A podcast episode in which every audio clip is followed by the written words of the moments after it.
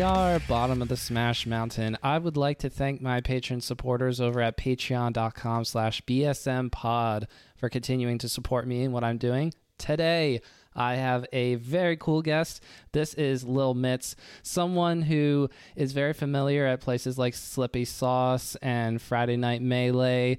On the Twitter, you got a lot of great clips over at SSBM. Wait, no, wait, hold on. SSBM underscore Lil Mitz. There you go. I always I always get myself confused. Wait, is it before or after the SSBM? It just depends. It's the flavor. Do you want to do Lil Mitz SSBM or SSBM Lil Mitz? But you can check out all the socials and the Twitch as well, twitch.tv slash Ben Eckerson if you want to check this player out. Ben, thank you so much for joining me today. Thanks for having me, man. Yeah, it's great to be here. Uh, like I say, I'm Little Mitz. My name is also Ben, if people prefer that. And uh, yeah, I've been a pretty ambitious uh, melee player for the last six or seven years uh, since I got back into it from the Smash Doc. I guess you could say I'm a Smash Doc or a Doc kid in that sense. But yeah, um, been frequenting the net play tournaments ever since uh, the COVID hit, and I'm just uh, yeah, I'm happy to be here to talk about melee. Very, very cool. So when you first got into Melee, was before the doc then? You were playing Melee as a as a small child or doing something to that effect, is that correct? Well, yeah, I played it when I was a kid. You know, I was like the a big on doing adventure mode with Link, but that was before I had any concept of like a community or anything like that. So it wasn't until I got shown the Smash documentary by some friends around when it came out that I was like, oh, there's this whole other competitive side of it. And immediately I just knew that I had to join and be a part of it. So I started running my own tournaments, just going to as many Smash events as I could. And uh, yeah, if you don't mind me asking, where are you based from? Can we get, can we go from North America to narrow it down slightly? Right. Don't want to yeah. dox you. Don't want to dox you. No, no worries. Yeah, so I'm in Canada and I'm pretty far out on the East Coast. Right now, I'm living in Nova Scotia. And so it's a bit smaller of a community than I, I was starting my degree at York University in Toronto. So I got used to like going to weeklies and like three or four weeklies every single week type thing because the, the community out there is just so rich and there's so much to go to. And um, but yeah, out here I've been used to a little bit lesser of a melee experience, but that's okay for the time being. Oh, well, let's take a brief aside. You're not missing in the Ultimate Nemesis department. Shout outs to NS Frog, who listens to the podcast every now and again. Hopefully, he's listening to this one because I'm sure Frog might be interested to hear your thoughts, Ben, on that matchup. Well, I was just playing Frog earlier today, actually. So it's, it's fresh in my mind. Well, let's just say for starters i think that um, the the falcon puff matchup right? That's what that's what you mean it is so grab oriented. I feel like whoever gets the grab just carries and leads the neutral. And the two of us, we have these back and forth sets. He's the the player frog I've played more than any other melee player if you check my PG stats. And he's got the lead in terms of our uh, wins. And I think a large part of that is because he's able to carry through with committing to this high grab kind of game sort of thing. He knows that if he gets the grab, he's going to be able to put himself into a position to get up airs and he's going to knee me because I'm not the type of Jigglypuff player who wants to stay out in space and hold positioning in back air. I want to go in and Frog takes advantage of that perfectly consistently to make it a very hard time for me. But yeah, I think it has a lot to do with the grab. If Jigglypuff is getting the grab, she can get a lot of rest reaction tech chase stuff off. So how yeah. mad would you be if instead of wife in the documentary talking about the different styles, and instead it's you and Frog and maybe someone like Petra? I don't know. Shout outs to Petra, by the way, also Nova Scotia and legs. Woo woo. But I wanted to, I'm just thinking, like, how does it work? Petra can beat Frog, but Frog can beat can beat you, but you could beat Petra maybe. Is that? oh yeah, I'd say that's fair. Yeah, I think I think that's that's definitely a fair way to put it. Yeah, if there's like a an echelon of players, Frog kind of represents this gatekeeping position in Nova Scotia melee, where he loses to the best of the best, but anybody who's not the best of the best just loses to him pretty much consistently. And whereas I would say that Petra is like this up and comer, she's starting to take names and getting to the point where she's challenging some of these that level players and uh, I'm like somewhere in the middle. I think between Frog and Petra because I think I just have a bit more uh, major tournament experience. I think I grinded it pretty hard when I was in Toronto, so I think that makes a big difference.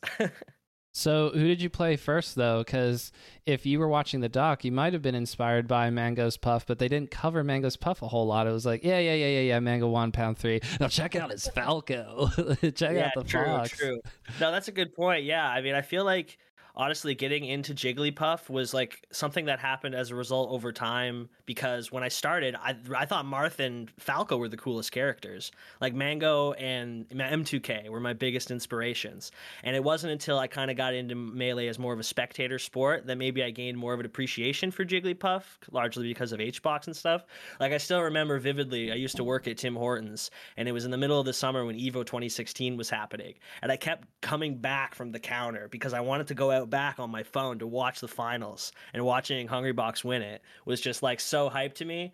And then as I got more and more into Melee, you know how they say if you want to get good, you got to main one character. If you're trying to, mm, you know, divide it between multiples, it can be a bit difficult to develop. And so it just started to come out that my Puff was better than my other characters. People kept telling me, your Falco's no good, your Marth's no good, but your Puff is pretty good. You should focus on that. And I guess over time, I begrudgingly went with that until I made it my own. Right? Like at first I was like, man, this sucks. I want to be a Falco main. I want to be a Marth main. But then when I found the way to make Jigglypuff or like to have her reflect the parts of Falco and Marth that I liked, I guess, that's when I was like, yeah, I can be a Puff main because I'm going to make her sick just like I would make Falco or Marth sick. You know what I mean? Yeah, but going in is hard for Puff because there's not a lot of options to consistently get the openings that you want or you need, mainly because I would say even if her airspeed is good, she's still fairly slow. Not not a whole lot of super amazing options like, you know, shines or lasers or Right. a big swingy sword. I mean, I look Yeah. at Hungrybox trying to play Zain, and any time after Zain won Genesis 7, any any set since, and it just looks like Zain knows pretty much exactly what he wants to do. And I know he's got it down to a science. It doesn't happen by accident. Okay. It's not like Zain accidentally started beating Hungrybox, but Oh, yeah. the, the, it just makes it look so intimidating for Hungrybox to approach Zain at all. Definitely. And I think a big part of that is because of the defensive game and how it's developed, right? Like you say, it's hard to get into Jigglypuff at first because she has some pretty good offensive tools like her air mobility, but she gets opened up really hard in neutral against certain other characters. So if you don't know how to play neutral in a defensive enough way that you can get your openings, like you're going to end up like Zain versus Hungrybox, where Zain has just figured out the defensive game so well to the point where it feels like when J- when Hungrybox gets his openings, he doesn't capitalize off them as much as Zain does, right? Zain gets his grabs, he gets a kill off it. Hungrybox sends Zain off stage, and then he gets back. He doesn't secure the edge guard because the defensive meta has just developed to that point. Zain's recovery is too good, you know? So that's one area that excites me though is because i think that edge play in that regard is going to become a big deciding factor in that moving forward. If like for example using jigglypuff you approach the ledge and you do a uh, runoff sing to grab the ledge it, it creates the impression that you're going forward to edge guard off stage but then you snag the ledge and gain that invincibility and that completely shifts how each player is going to react to it like from the perspective of a marth or a captain falcon they're going to look at that and go okay, well, he grabbed the ledge. I'm kind of need to go on stage now. And that's exactly where Jigglypuff wants you to have to force you to go, right? So I, I do think there's ways that Puff can push the defensive and offensive meta in that matchup. But right now, Zain has just totally got it locked down. His defense and offense are just so tight that it, it makes it makes the matchup look impossible when really I don't think it is. I think it's Puff favored. Oh, it's a Puff favorite matchup. Let's go. Okay, I think that the edge guard is the big part that's missing there when it's Puff edge guarding Marth. There, there's you don't have you don't have your get out of jail free card. You don't have something that's kind of dummy broken like a like a shine or something to that effect. I think I think Falcon and Puff have about just as hard of a time of edge guarding because I see I see players like S2J or None play against Zain and they're just like, do we do do do, do we stomp in place? Will that catch him? Maybe like you know. Don't But, know. but then Sheik, Sheik and Fox and Falco have shines and lasers and needles. it's like, oh man, if only I had that. What? Yeah. So you you mentioned runoff sing. What would you say? Because like in my head, I think, I think you just need to try to track with Marth more because as Puff, you have jumps. So can't you try to go out there and challenge the Marth in the air because their mm. recovery resources are so much more limited compared to yours? I mean, what are they going to do? Or if they're going to swing and hit you with the sword, then that means they're going to fall, continue to fall closer to the blast zone. I, I wonder about how aggressive can you get with Puff trying to challenge Marth, not just at the ledge, but further out as the Marth is trying to recover. Well, it's an awareness thing too, right? Like a Marth knows, is super cognizant when you get sent off stage that you want to kill them because it's before the up B comes out that you want to gimp them the earliest, right?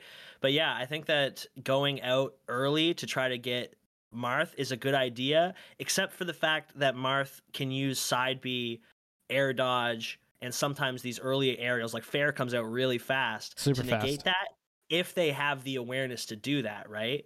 Like it's sort of a maybe a 50-50 in that sense because you can go out and hard commit to a deep ledge guard and if they throw out a fair to cover it and they whiff that's your opening that's the stock. You just took it right? But at the same time if you overextend and less so with puff more so with everybody else but if you overextend marth can turn it around on you.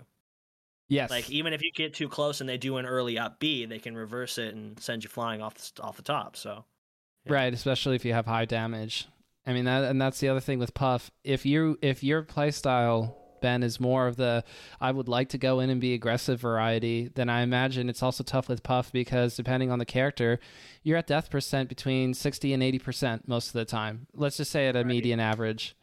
Maybe not mm-hmm. necessarily against somebody. Uh, okay, no, I'm not going to be mean to other uh, to, to, to, to anyone in the cast for the for the game, but you're obviously playing high tiers and top tiers most of the time anyway, especially in brackets. So how do you how do you go about playing a style that you say I'm good with this. This is me. I'm not forcing myself to become ultra campy defensive because I'm at my last right. stock and I'm at 100.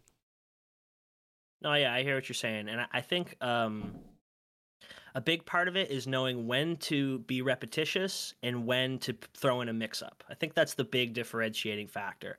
It's because there's eh, there's there's one thing to be committed to like a game plan or a, a, a, a particular play style, but it's another thing to adapt and to do something that your opponent's not going to expect. And I think that's a big thing for me is that regardless of like if I'm going against a matchup like a super campy Peach or a super campy Falco, I might adapt to that by holding stage positioning like a little bit tougher, like spamming back air in one place. But I'm only going to do that for a little while before I try to go in for like an empty hop grab or something like that to mix them up. Because I think the biggest advantage you have in melee, or one of the biggest advantages, is the fact that your opponent doesn't know what you're going to do. But if they see you do one thing, they're going to try to predict what you're going to do. So then you can mess with that expectation, right? They see, oh, well, he's just staying above platform and using bair, maybe they're going to come and approach platform. And then I know, okay, I'm going to drop a low platform and just get the switch around on you. You know what I mean? So yeah, I, I think that that's a big part of it is that that adaptability you have to implement.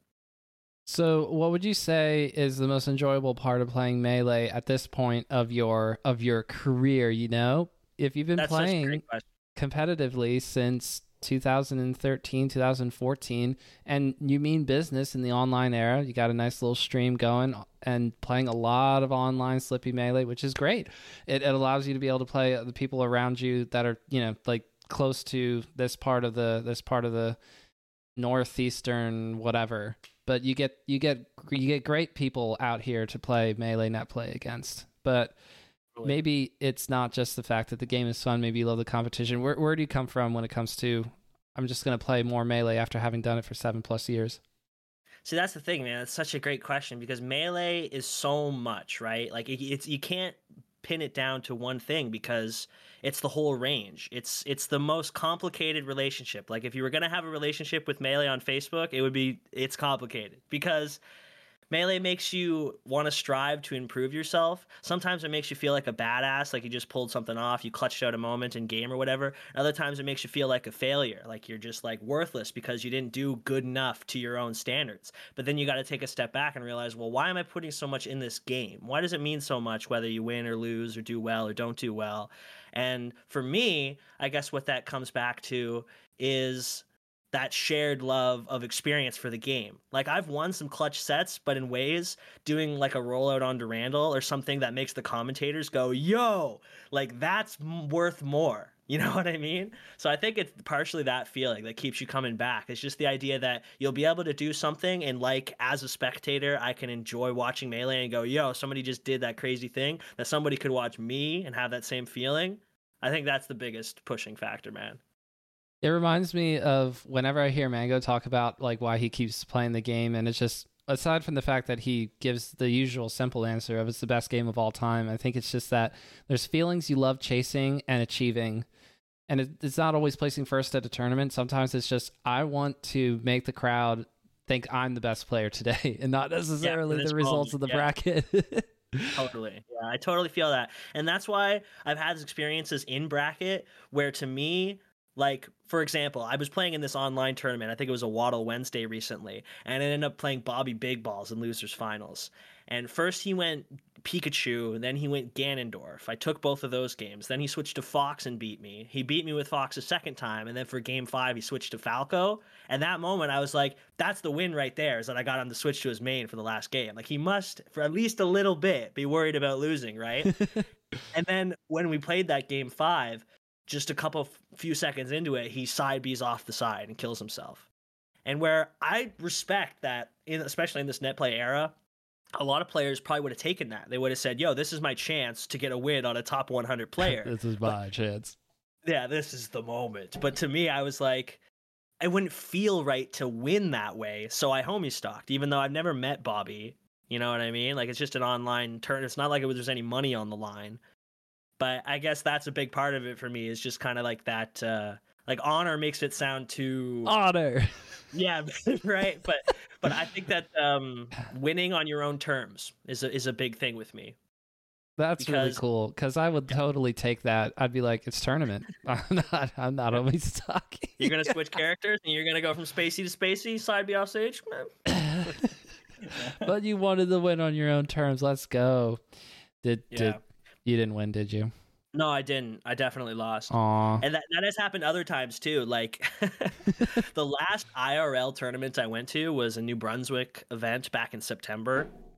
And I played against, uh, I think at the time, number one PR in New Brunswick, the Marthmain Mar. And we were playing in losers finals. And it was like last stock, game five. And I went for some really stupid rollout on Randall thing and I died for it and lost the set. And I was like, well, you know what? If I had gotten it, it would have been cool, right? Like, if I'm not willing to go for it on the very last stock, then I shouldn't go for it at all at any point, right? So that's how I look at it, anyways. that's really cool, but you're you're getting to express yourself. So like there there are people like me who would say, eh, no thank you to the homie stocks in bracket.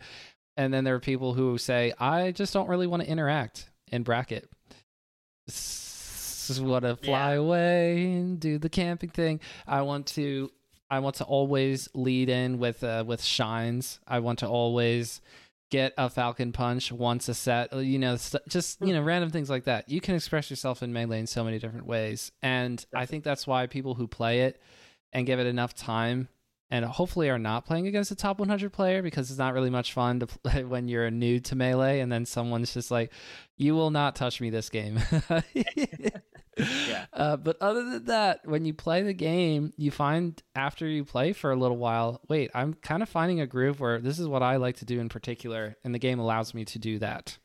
There's like an entire entire landscape of what you could possibly do yeah, and I think what it comes to a lot of the time, at least in a discussion sense, is what is optimal. People want to say, well, what's the best thing you can do to win? If it's the most optimal thing is to stay up in the air above top platform and just camp, circle camp, then why shouldn't we be allowed to do that? And I mean, I could see the credence to the argument. It's like, why would you not want to just laser camp and, you know, run shine across the bottom of the stage over and over and over again? It's like, well, that depends what you want to get out of it. If winning is the number one thing for you, then maybe that's the style you want to implement. But in terms of expression, if, if, if how you express yourself through the game is important to you, which it is for me, then you think about ways to, to play the game where you're interacting, you give your opponent an opportunity, but you overcome it in other ways, right? You win the, the head-to-head, the neutral interaction. So I think personally that's more rewarding than if I was to be like a hardcore ledge circle camping puff and manage to get more wins. Like, you know what I mean? That's really cool, and you'll get your wins your own way, and it'll be all the be- more better. You're Right, not paying. exactly, You're not too paying. High, you're not paying too high of a price to actually get that done. Definitely, definitely. Because So- you know, at the end of the day, you got to be able to look at yourself in the reflection of your GameCube controller. You know what I mean? and decide whether or not you're like making the experience as a whole good for you and good for other people. And you know, that's not necessarily important to everybody because everybody gets something else out of the game, but it's that's part of it for me, I think. you were talking about TOing. How early did you try to run your own stuff? Okay, so I was in high school. I was in grade 10 was when I ran my first tournament, but it was for Smash 4. That was before I got into Melee. And then uh, it was after that that I, I found a venue in my local town where I just like asked the guy who owned it, like, can I come and run like a weekly event here? And it was one of those hometown regionals where some weeks we'd get two people, some weeks we'd get three people. If it was a great night, we'd get top eight. That was like a great night. But the memories and the relationships that formed out of that were super long lasting. Like uh, I still talk to most of the people that showed up to those events and that I met because I ran those melee events and that's one of the best parts about melee to be honest is that it has this great social aspect that draws people in and then you get to learn more about them. And you kind of it's sappy to say but grow from each other in a sense. Like not even just in the game but like i've met smash homies who have like just made me better people and made me better at smash. So i think that's that's an awesome part of it. And that's something that i got to experience with running tournaments. So i'm glad that i started doing that at an early at an early point That's really really cool, and I love I love the part about improving each other outside of the game as well. I think that's like the the healthiest sign of a community is that not only is everybody getting along, but everybody's also just kind of lifting each other up. It's not necessarily in a in a in a way that you picture just a bunch of people saying you are awesome, you are awesome, you are awesome. It's not Keanu Reeves pointing at everyone and saying you're all breathtaking, but Right. it just sort of happens after a while. You realize, huh, yeah, this is cool. So, yeah would you? because at the end of the day not oh i'm sorry I didn't No, mean to interrupt you i was just going to say to finish off the thought that like when you go to an event only one person's going to walk away the winner right but the fact that you make it an environment that everybody can enjoy their time and everybody's there for the love of competing or playing the game is just yeah it's an awesome part of it. I miss it because when i was in toronto i used to go to the weekly wave because it was right by york university. And at a certain point the guy who ran it who ran the melee side of it he had to drop out for whatever reason. So i reached out to him on facebook. I said hey man i'm coming to the wave every week. Do you want me to start running it if you're not going to be there? And he said sure. So i started running the weekly wave being the one to to it for like two three maybe four weeks. And then the building got shut down due to covid and i had to leave. And i was like no. But i did take that emg memory card i'll be honest. I did snag one of those emg memory cards because i was like vanilla stadium let's go. You didn't know when you were going to see Vanilla Stadium again, and lo and behold, a few months later in June, you're like, oh, oh, good call good call yeah uh, uh, excellent work, Fizzi. You you couldn't do it for for you know regular stadium. That's really unfortunate. I guess I'll just have to play on Frozen Stadium now. Because the Uh, transformations don't usually benefit Puff all that much. I mean, what are your i thoughts? like them though I love the. If it was actually up to me, like legitimately, I would say leave the transformations alone. I want to leave yeah. all of melee alone. I get mad when I see people who are like, "We should make the random platforms on FOD disappear, and we should get rid of shy guys." And Wispy's wind is really annoying. It's like, okay, no, leave it alone. There's a line. UCF is great. I would not get rid of UCF, but I think and like I think maybe the line, if we're gonna define it, would be Vanilla Stadium. Like I would accept that as like the one thing, but you gotta leave the rest of it alone, man. Listen, if you start taking away the things that make the stages in Melee unique, eventually we're gonna have Smash 64, and that's not a that's not a horrible thing because I love Smash 64, but they only have one legal stage, and I think that's kind of lame.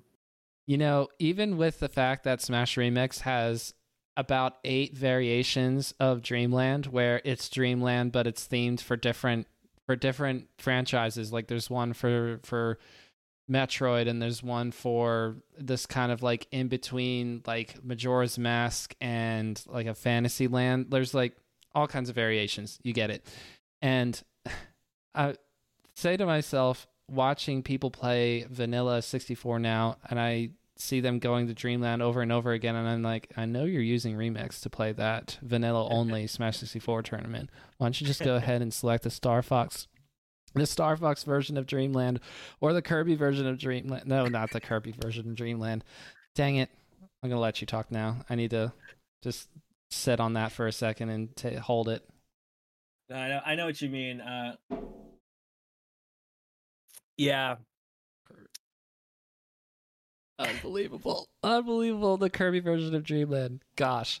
So I wanted to ask you about your your local experiences and it's really unfortunate that you didn't get to like fully take over wave there but you have also gone to majors. And we'll talk about majors and it's you know what? I should save this question for after we talk about majors. What was your first one? Uh, my first major was super smash con in 2016 it's actually where i got this controller shell that i'm still using. Wow my, bro- so my cool. brother bought it for me dude. It was such a cool experience for me because when i realized that summer that like I like I said, I saw Evo 2016 Yeah. in July, and I was like, "Yo, that shit is awesome! I gotta experience this firsthand." And so I started this job at Tim Hortons, and I started saving up to go to Super Smash Con. And since I was only 16 at the time, I had to have an adult come with me. But neither of my parents gave a crap about Super Smash Con, so they didn't want to come. So what I ended up doing was paying to fly my brother, who's 10 years older than me, from Alberta to where SmashCon is held out in Virginia. So that way I could go to the event and man, it was so awesome. It was so cool because like I got to experience the full caliber of things from awkwardly asking one of the people from the Smash Doc for a photo and then immediately regretting, it, like, oh, that was so awkward. Why did I do that? To like being on a setup, just like playing friendlies by myself and being approached by like M2K, who's just like, hey, can I just like try your controller for a second? Because I like just got this one and I just want to see how it compares. And I'm like, yeah, sure, Jason, whatever. Like, you know what I mean? It was so, it was so awesome. And oh, and you know what? That reminds me too. I got to play Axe in pools, and that was the first time I'd ever played a top player in tournament. And I got uh seven stocked because on my fir- the first game I got four stocked, and then in the second game I took one stock by runoff Sing grabbing the ledge and like to grab like where Axe was gonna like snap. You snap beat the ledge, I, zip like, zip. snagged it from- Yeah, I beat the zip zip, and Axe turned to me and was like, "Yo, that was so cool," and I was like, "I can just unplug." I can just unplug right here. This Axe just said something I did was cool. Like I'm good, man. That's that's the highlight. Oh yeah, that was it was so good. I had to go again the next summer. I went to the next SmashCon too. They were really good. Someday I'm gonna get that third one. Someday. what if they say that they're doing only monitors for SmashCon 2022 like they're doing for Pound?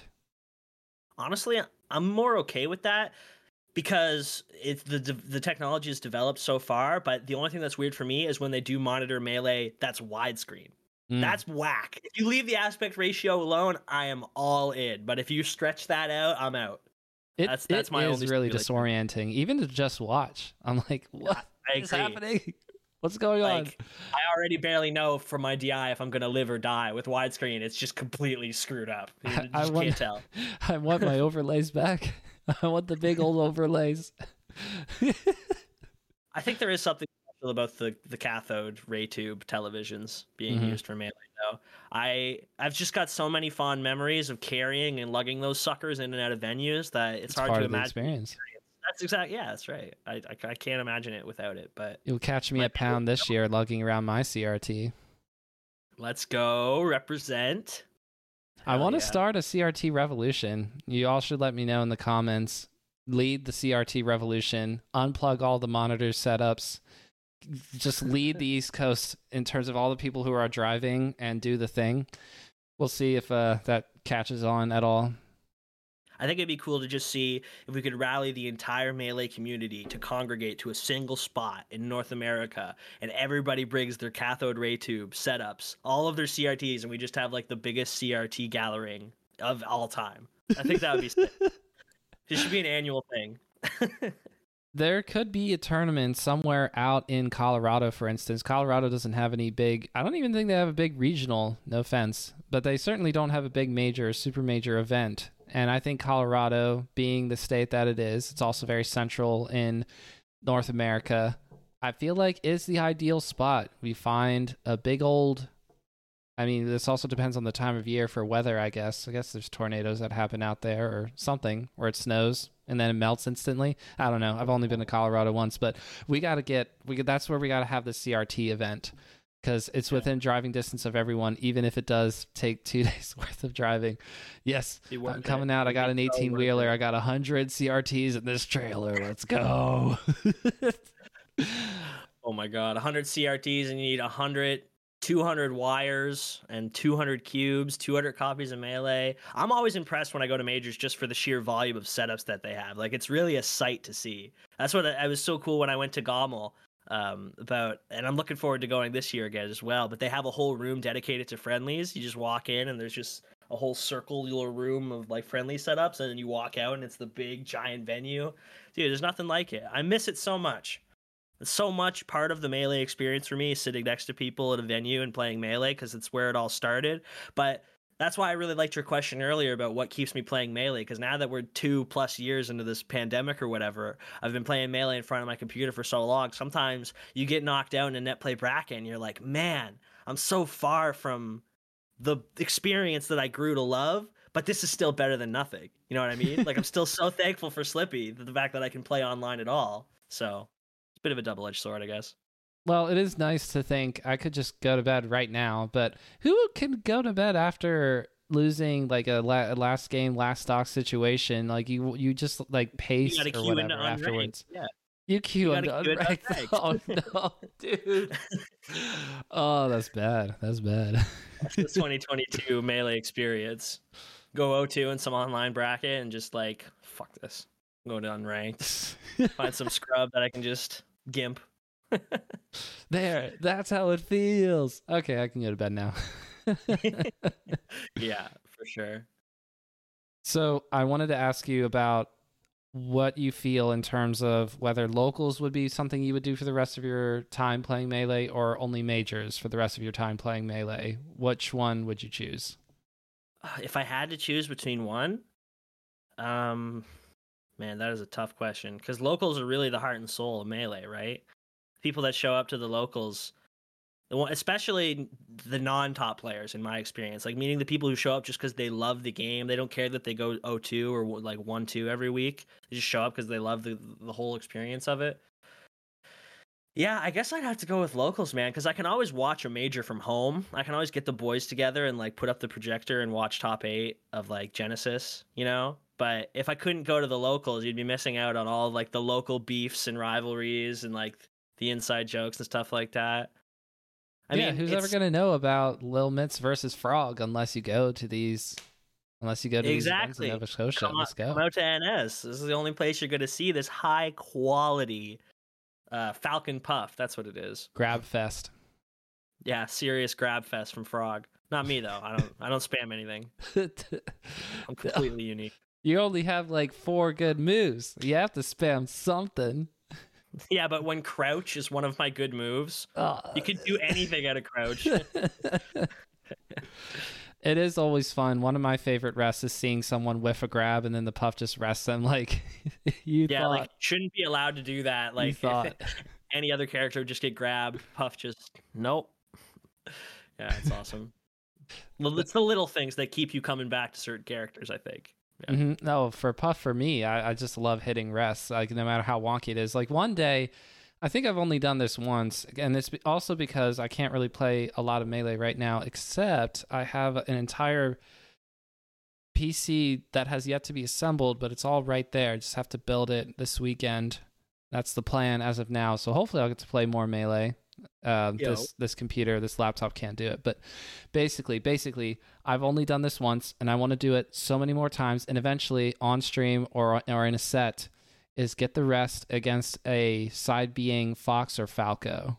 That's one of my favorite rests because I agree, man. I love it when people grab Fox or Falco out of their side B. That's also super tasty when you get to right. see that like you really messed up, and then they get. But you the know, risk reward of resting the side B is so much higher because if you whiff a grab, like eh, whatever, but whatever, yeah. They, they can shield pretty much instantly when they land on the ground with that side B. So if you miss the rest, bye bye. no, done. but I mean resting them mid zoom. That's what oh, I'm like in about. the instant transmission. Yeah, dude. That's what I'm talking about. I got that one time and I was like, oh, yes. I was so so- happy. I don't even think I'm gutsy enough to go for that, to be honest, because I feel like I would clank with the illusion. Yeah. It Yeah. happens like half the time. Yeah. Yeah. No, Uh, it's my not a. Sh- favorite rest is the f- the one that I've deemed the fire in the hole. It's when you get a rest in the magnifying glass outside the camera range. That's my favorite one, dude.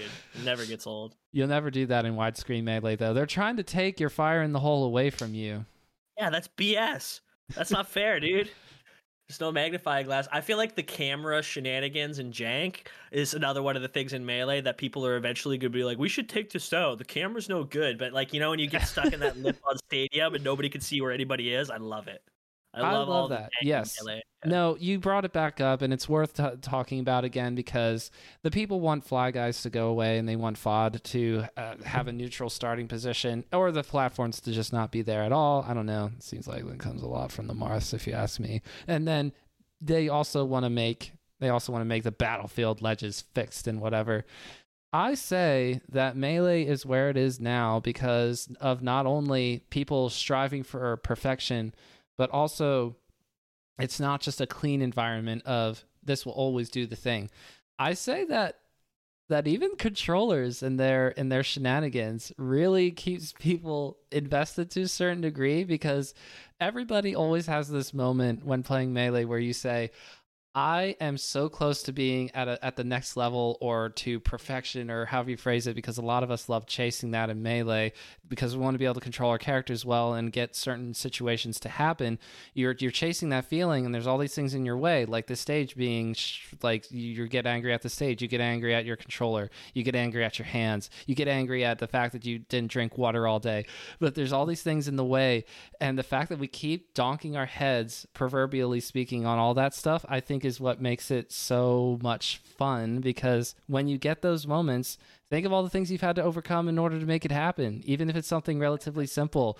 Like my first the first tournament game I remember winning was when I had three Falco forward smashes in a row against a Falcon that I had no business hitting. It's not like it was a combo. I just like called out the hit the Falcons option with a Falco forward smash three times in a row, and that was last stock, last hit.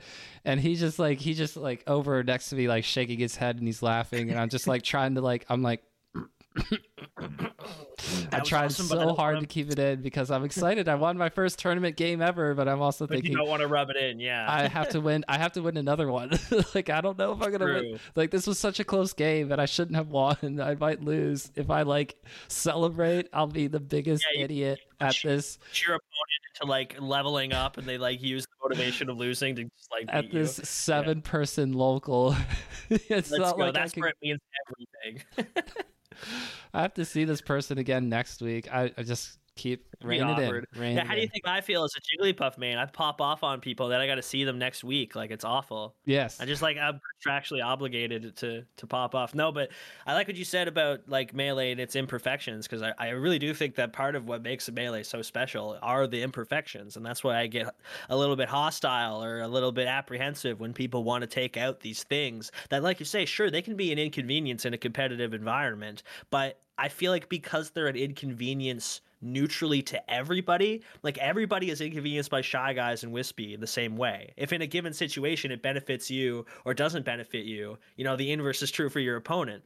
And I think that that's, like you say, what brings people such immense satisfaction from doing well or doing something intentional in this game because it feels like between your opponent and the stages and the mechanics of the game, there's so much working against you but you have the power to make it work for you and that's why it's so it's so tantalizing you know what i mean Yeah, and something that I think a lot of people maybe they won't don't want to admit it, but for transformations on stadium, you can get into some super fun, wacky situations on that stage, and then it goes that. away. It's not like it's Poke Floats where it's continually and always looping yeah maybe perhaps not maybe it shouldn't be tournament legal ever again but i i do i do hope that that that unfrozen stadium is is a thing at least at least at some tournaments right? Because i think for events like bts and summit where i think the stadium has been frozen for the past few for the past few smash summits for melee that's fine that's fine. But then for smash World tour it's unfrozen and i go ooh yay.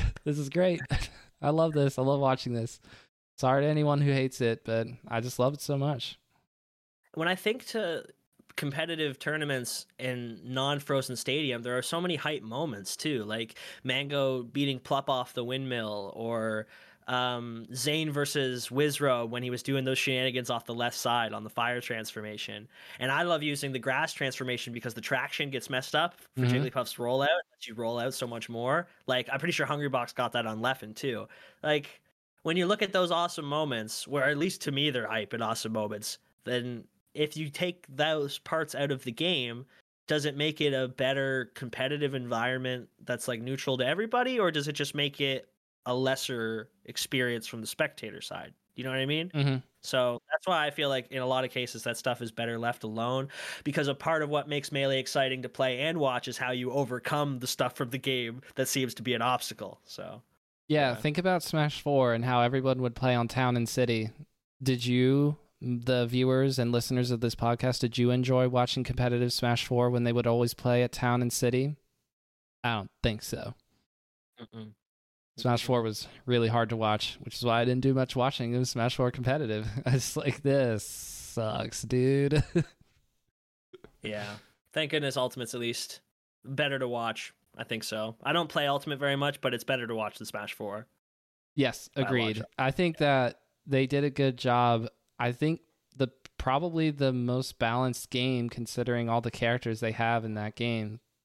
They had yeah. 80 plus opportunity or 90 plus opportunities to accidentally have a bo- broken character.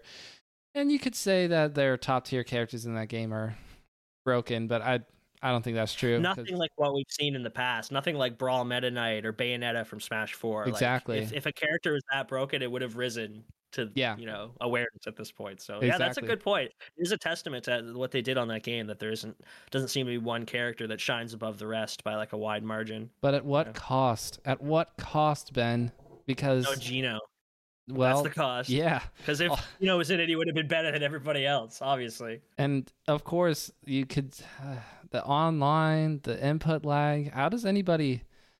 Play that game. I'm glad it exists because people just find melee by getting into ultimate, so that's super cool. But True. it's like it's True. We look a little bit better by comparison because we have netcode. True. Uh, yeah, no, I do feel bad for the Smash Ultimate community in that sense that without IRL events, they're just damned to slow input lag, input delay. Must be rough. Yes, indeed. Would you be willing to run a local if you had to also do an ultimate bracket and be responsible for that? Or would you say, uh, you get yourselves an ultimate guy. I'm going to focus on melee? No, I'd be fine with that if I had to because I feel like there is a lot of bleed over. Like you say, there's people who see who play ultimate probably because it's the newest Smash game and then they see melee and they want to give it a try. They want to see what all the hubbub is about. And then um yeah, I don't think there's anything wrong with uh because Smash Ultimate is objectively a very strong community. They have a lot of players who come. So I feel like if you were going to limit a tournament and be like, no, I only want to host Melee or something, then that's doing Melee a disservice in a sense because you want to give equal opportunity for people to show up and play the games that they are fond of. You know what I mean? You can't be like, like uh, hell, I I put as many as I want. Like I think other fighting games are cool. I want there to be Dragon Ball FighterZ at my melee tournament. You know what I mean? Like let's get a corner for all these different games. Oh yeah, that sounds super cool. I, I wouldn't I wouldn't say that like Ultimate or any other game is so far beneath me that I wouldn't run it alongside melee because I feel like uh, the fighting game community in general has so much to offer each other by embracing the different types of fighting games that we have. So yeah, I'm I'm all for that that's kind of thing. That's why I love the weekly wave because there was always all sorts of stuff happening at the weekly wave. Not just melee and ultimate, but like League of Legends and Fortnite and all kinds of different things. All, Dragon Ball FighterZ is so sick to watch. I, am so bad at that game, but I love Dragon Ball, and it's so sick to watch. So that I think that's my bottom line: is that any game that can come and maybe bring people to watch it might bring people to watch other games that are there too. So, and that's, that's why it's like Evo is such a big deal. Totally. Yep. Yeah. That is unfortunate that we're not at Evo. But what about what about this whole Papa John stuff and the Smash World Tour and then the alleged Nintendo and Panda Global not Panda Global, I think it's just Panda now. The, the their circuit as well. There's going to be stuff like that happening this summer. It's really cool that Papa John's is sponsoring a bunch of that stuff. It's really cool that Smash World Tour is back. It I, I'm excited to hear details about the about the about the Nintendo and Panda tournament series at some point. But for the time being, Yeah. we have all these events that sort of loosely tied together and or have a lot of baked in hype because they're existing majors and super majors. So for you, you're you said you're planning on going to GOML for 2022 in Toronto, so you'll be making a return. You'll be like, hey, hey, hey, guess who whose, whose Remember favorite Puff player is back? Toronto, Yes. baby. That's what it's gonna be. Yes. Oh, I can't wait for that, dude. It's gonna be great to get back to the major scene, see people in person that I saw back in Toronto. It's gonna be awesome. But what about what about other events? Are you going to try to get to any other events this year, or what does it look like for you in those in that sense? Well, I am just about finished my fourth year of university, and so I'll be planning to go back to Toronto in September to finish it off. I kind of got slowed down a bit by the pandemic. Of course, of dropping in. course. Yeah, but um, uh, in that sense, if I'm going to be in Toronto, I like that's as far as I've really planned ahead. But I'm pretty sure Big House is in Michigan, right? Mm, yes. yeah. So if if if I can get on board with a convoy of people, because Toronto's not that far from Michigan, go do like a little road trip action, I'd be down for that. I'm I'm a very spontaneous dude. Like I would would very much be down to make plans to go to majors, make road trips, because I like. Yeah, I'm I'm always down for that. That's a big it's a big part of what I love about melee. I myself am trying to get to the big house. I really want to go to the big house. It's going to be probably a flight involved or maybe just a couple of crazy people like me because I could drive. I just need a few other people to do that, make it make more sense to do that. I'm not driving to Michigan by myself, to Detroit, Michigan by myself, but if I could get other people to do that, that'd be kind of cool. So maybe yeah, we'll get need, to. what you need is to get a big van and get the battery plug in for your CRT, so you get melee set up at that center console, and then you get a rotation going on. Driver goes to passenger, passenger goes to the back for melee, and just circle. We it. can't do winter stays because the best player is never going to drive. That player's gonna be so motivated they'll never have to touch the steering wheel. Yeah. Have you gotten to ride in such vans? Do they exist? One time, one time I did do that. Yeah, when we went to when we went to GOML, I think it was 2016 or 2017. One of those two years, we went to GOML, and uh, yeah, we drove up and we rocked the CRT and Mario Party, not just melee, Mario Party in the van too. It was Very pretty cool. epic. That's awesome. I now want this to happen. I, I, I guess I wanted an RV later in life, like a long time from now. So as long as my setup still works, dang it, I'm just gonna have to hire somebody to drive for me. I'm the driver in my family, so unfortunately, like when it involves like going places, it's like who's driving? Well, Jesse's driving, and I go, oh, Jesse. okay, I'll do that. Yeah, but then if you get a bunch of the Smash homies and you just decide, oh well, let's like take four months and just hit up all these majors in a row, just go on a big road trip or something, and then you'll be able to share the, uh yeah, share the weight. That would yes, share the load. Yes, that would be awesome. 2066, let's make it happen. yeah, it should be free by then. I'm serious. I'm not. I do not. I'm, the RV is not near in my future. I need to build up, build up self value, monetary wise. But then we'll get there. We'll get there. So your plans Okay. for now: GOML, possibly the big house. For me, it's Pound, possibly SmashCon, possibly the big house, or at least I I really want to go to the big house just because I know how legendary of a tournament series that is. You said you went to Yeah. GOML 2016. Do you remember the M2K versus n0ne set? That confirms that it was 2017. Definitely that I was there because I don't think that set happened the year that I was there. Okay, gotcha. After that, That feels like something that you would probably remember. Just I would because, definitely remembered it if I saw it live. Yeah, you know, the for sure. Canadian, you know, n0ne. Well, yes, officially Canadian. Oh gosh, now that I'm thinking about it, is none actually legit citizen of Canada or not? You asked him, he'd probably say he was Canadian. Maybe Oh. he'd say he was Nicaraguan, but I'm not sure. I don't know. I don't know for sure. I don't want to get it wrong though. Well, Nicaragua, Canada, we've covered both, but none f- definitely with roots in Canada compared to Mew2King, who I mean M2K has been just about everywhere, but doesn't necessarily have roots in in Canada first. Probably Florida first, New Jersey second, possibly, but not Right. not Toronto. That would have been Mm. something that probably would be worth remembering. I'm hoping for something super crazy to happen at Pound, but it's going to be tricky because this weekend is Genesis. So Have any thoughts about who's going to be winning this weekend? I do not, but I'm just looking forward to watching it. But what I did want to say something that you reminded me of was that I didn't see M2K versus None at GOML, but I did see None versus Mango at the most recent EGLX, where None managed to Ooh, I know what set you're talking about. Dude, I was there in the audience watching that set. That was a wild set. I, I, I was shocked, as I feel like most people were. When you have these gods of the game who have the reputations, like Mango doesn't lose to this character, and then you see it happen, you're like, this man just did the impossible. None just did the impossible right before, and he's done it again. Like, you know, how many times can one man do the impossible? Yeah, it's super exciting. I met Ed too. He's he's a nice guy. Who He will, came to the weekly wave once. Oh, very cool. But who will you be rooting for? I mean, are you rooting for the the Hungrybox like pop off of the century, or are you rooting for Mango to sort of just own the one seed and take it all? I'm glad you gave me this opportunity to say this because while I am a Jigglypuff main and I watch HBox from a place of deep respect and like, oh, he does that in this competitive setting, like I should try to implement that or whatever. I'm not rooting for him. I'm not rooting for him to win because I'm deep down, I'm a pretty big Mango fan. I feel like in my heart of hearts, Mango's going to find a way to take it because he's Mango, but also Zain's probably going to win. Like, let's be honest. If Zain's not in the top two, I will be shocked. That guy's just off the rails nuts. And you could see how much he grinds. That inspires me personally. When I'm done with school, I want to get on the grind because I want to be able to say that I'm doing everything I can to get better at this game, you know? And pe- players like Zain are super inspiring in that sense because they just take the agency upon themselves to grind this game to the max and become good and contend with our top players. Before Zain showed up, people just thought that nobody could beat HBox with Marth, pretty much. And now it's like Yeah. common. So that kind of shit is the is another part of the core of melee that keeps me back, coming back for sure.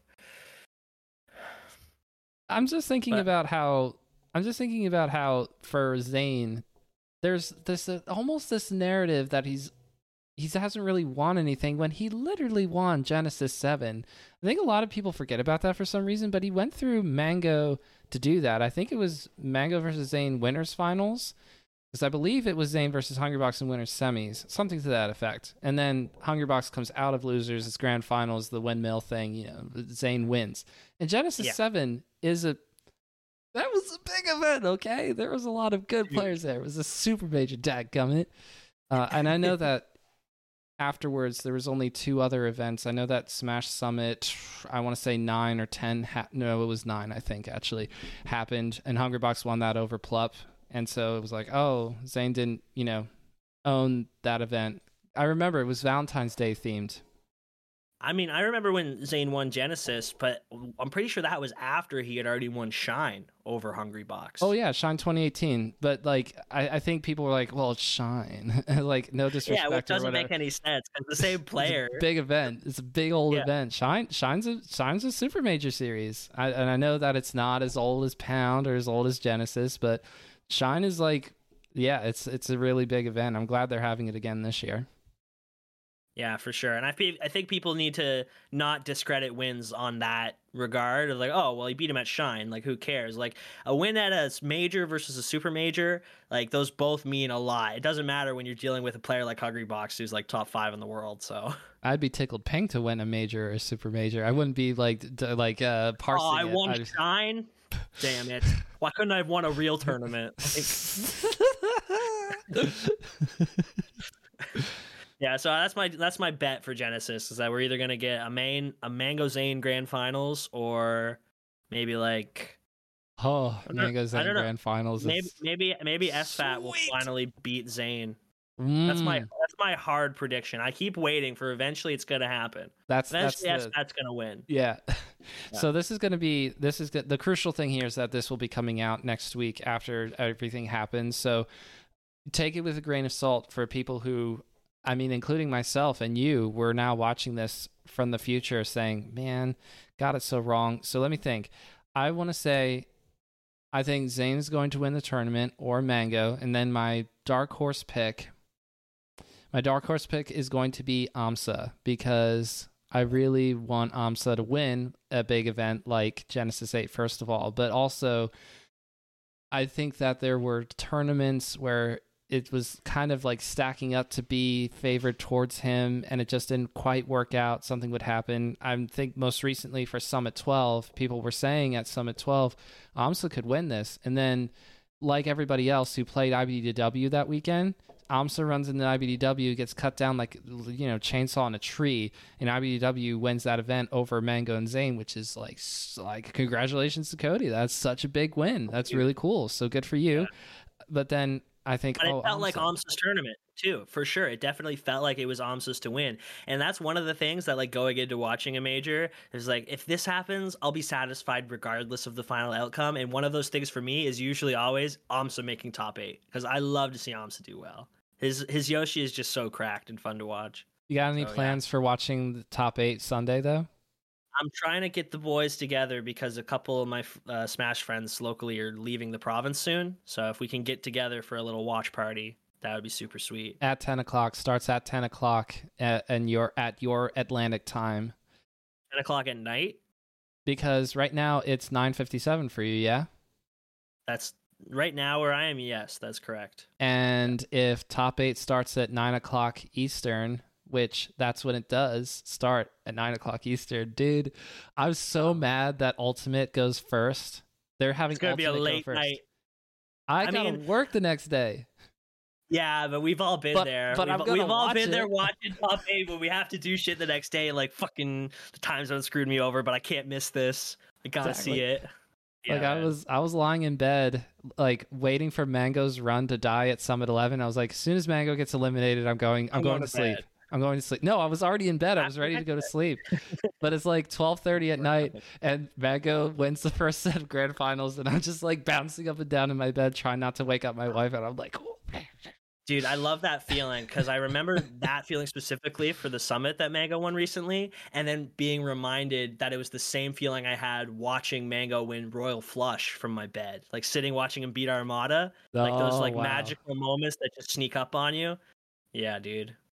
I hope that whatever happens, we, are going to get to see some good melee this month because I feel like Genesis was uh, delayed pretty considerably from yeah the original air date. So people are ready to to show up and make a name for themselves. And which got me thinking, I do have one more dark horse pick for top eight in in Genesis. Not for winning, but just for making top eight.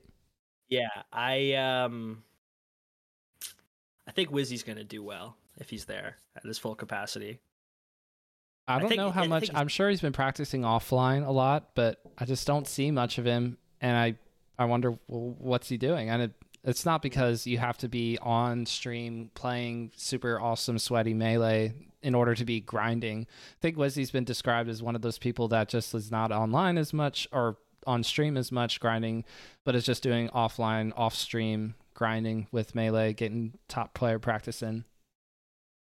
Yeah, but you're rooting for a Falcon player? That's interesting. Well, Let's go, I Frog. Was, not necessarily that I'm rooting for him, but if I had to pick a Falcon who I think is going to do well, I'd probably give it to Wizzy. As much as deep inside I want to see S2J pop off, I just uh, like I want to see like if I had to pick a Falcon who was going to do well, I think I'd have to be biased and say none, right? But oh, looking at it realistically, who I think would probably do like a like if the best chances, probably Wizzy.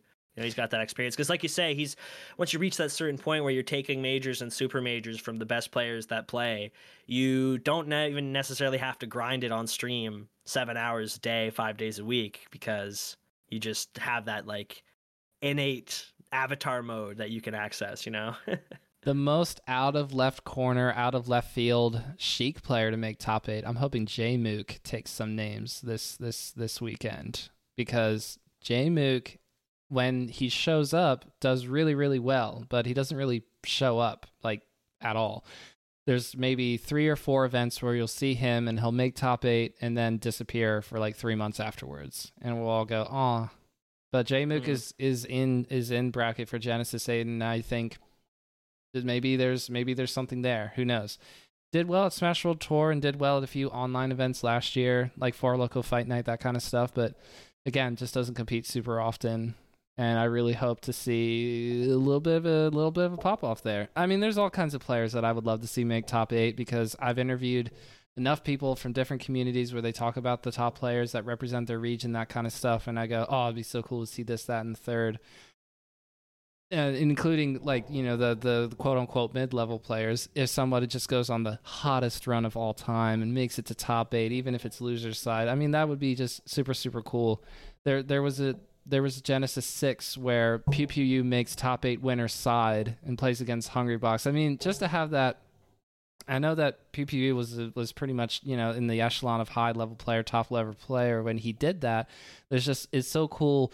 You, you if you have seven familiar faces, but then you have the one last eighth person not super well known across the entire community, and it's a viewership of a hundred thousand plus people, and this is your chance to show the world what you got.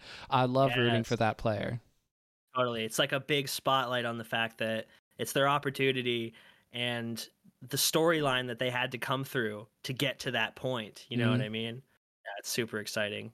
And I think Genesis, in a sense, is the the tournament of storylines. It's got so much stuff. So many players want to use it as an opportunity to show, like you say, that they've got the stuff. They've got what it takes. And that actually reminded me again. I have to say another Falcon. My man, Midnight Blue. He he went out to San Jose for the tournament, and uh, yeah, I hope he does well. Hopefully, he has a good run. He's a, he's a dope up and coming Falcon. Let's go. I was able to talk to Salt, who wants to make a deep run for Genesis. He's like, I think I could do it. I just have to get past this player, this player, this player, and he's naming them off, and I'm going, oh my gosh. Well, good luck. good luck. I mean, like it, it's tricky. In order to in order to get there, you got to beat top players, like people yeah. who have either beaten you consistently in the past or you have no, haven't had a chance to play before, but they're they're just that good. That kind of stuff. And I think that um, I probably brought this up before, but that idea that you can come to a melee tournament and believe in yourself to the point that, well, I've practiced and I, I'm I'm big into this game, and why why do I have any less of a chance at beating this top player than anybody else? Like I'm just gonna go for it and get into the zone, and then that's when magic happens, like a big upset, and then you see this name in top eight or top sixteen. Like who's this guy? Who they beat so and so in order to get here? Like that's crazy, you know? And I look forward to the, the the upcoming times in my life where I'll have the opportunity to to show my stuff too. Let's go. Let's go. Really excited to see Little Mitts in top eight for GOML 2023. We'll see. We'll see. Yeah, that would be winners finals versus Mango. No big deal. no, dude, I can't wait to complete compete though. It's gonna be Hungrybox so will be co-streaming or side streaming it, or what's the word? It's not co-streaming or side streaming. Is it um view streaming the event or whatever? I don't know. They're just well, be, streaming it off your phone. They're like... just I don't know. He would either be he would he would be at home watching the stream from his stream and be like, "Who's this puff player? Oh, oh, let's go, let's go." Yeah, man. And then uh, you would like do something where he'd go, "I would never do that." That would be that would be that would be one of your favorite things, I'm sure. Like in terms of reactions upon doing something super super awesome to Mango in grand finals of GOML 2023 and hearing everybody and especially Hungrybox saying like I would never do that. And I was like well everybody wants to define themselves right? Nobody mm. i feel like like you practice and put a lot into your your character. You don't want to hear oh well you play kind of like this player. Like you want to have something that defines yourself so. Definitely yeah. I think everybody's looking for that that little bit of validation like you do something different from everybody else. And that's the great part about melee is that there's so much opportunity for you to express yourself in a unique way. And that's awesome. Who do people say that you play like though?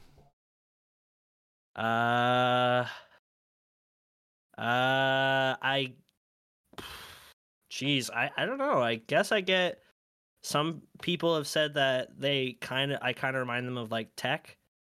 But people use HBox is just so synonymous with Puff, right? That it's kind of inescapable that if you do something clutch or do something cool, people are gonna be like, "Yo, he HBoxed that," or "Yo, he clutch boxed that." So I like, I mean, I've heard that quite a few times because being clutch with Jigglypuff is just you can't detach it from the man, the myth, the legend. There's been literally hundreds of clutchbox pop off moments thanks to online, and you know, of course, a 15 ish career leading up to that. So very understandable that you have yeah. to deal with that comparison all the time. Totally makes sense. But if you do it enough times, could be the little mitts. Could be. Do something cool and unique enough, and all of a sudden. And you do it enough times, you know what I mean? You just, you know, it's just like Hungrybox, who? Who's that? I do have one thing to my name that I'm very, very proud of. As far as I know, the doing the rollout onto Randall and back to grab ledge is the that's the little mitts. That is such a that. move. Dude, that's so cool. I want to try to do that now the next time I play Puff. it's fun. It's actually a lot harder on the left side than it is on the right side. Fun oh, fact. interesting. Yeah, because the way the cloud moves away, Randall on the left side going away, and on the on the right side he comes towards the stage. Yeah.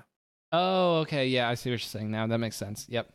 Yeah. I actually discovered that by accident in a doubles tournament. I just roll it out off stage and accidentally landed on Randall and then went back, hit somebody, and then they bounced off the side of Yoshi's and died. I was like, I have to lab this. I have to lab this right now.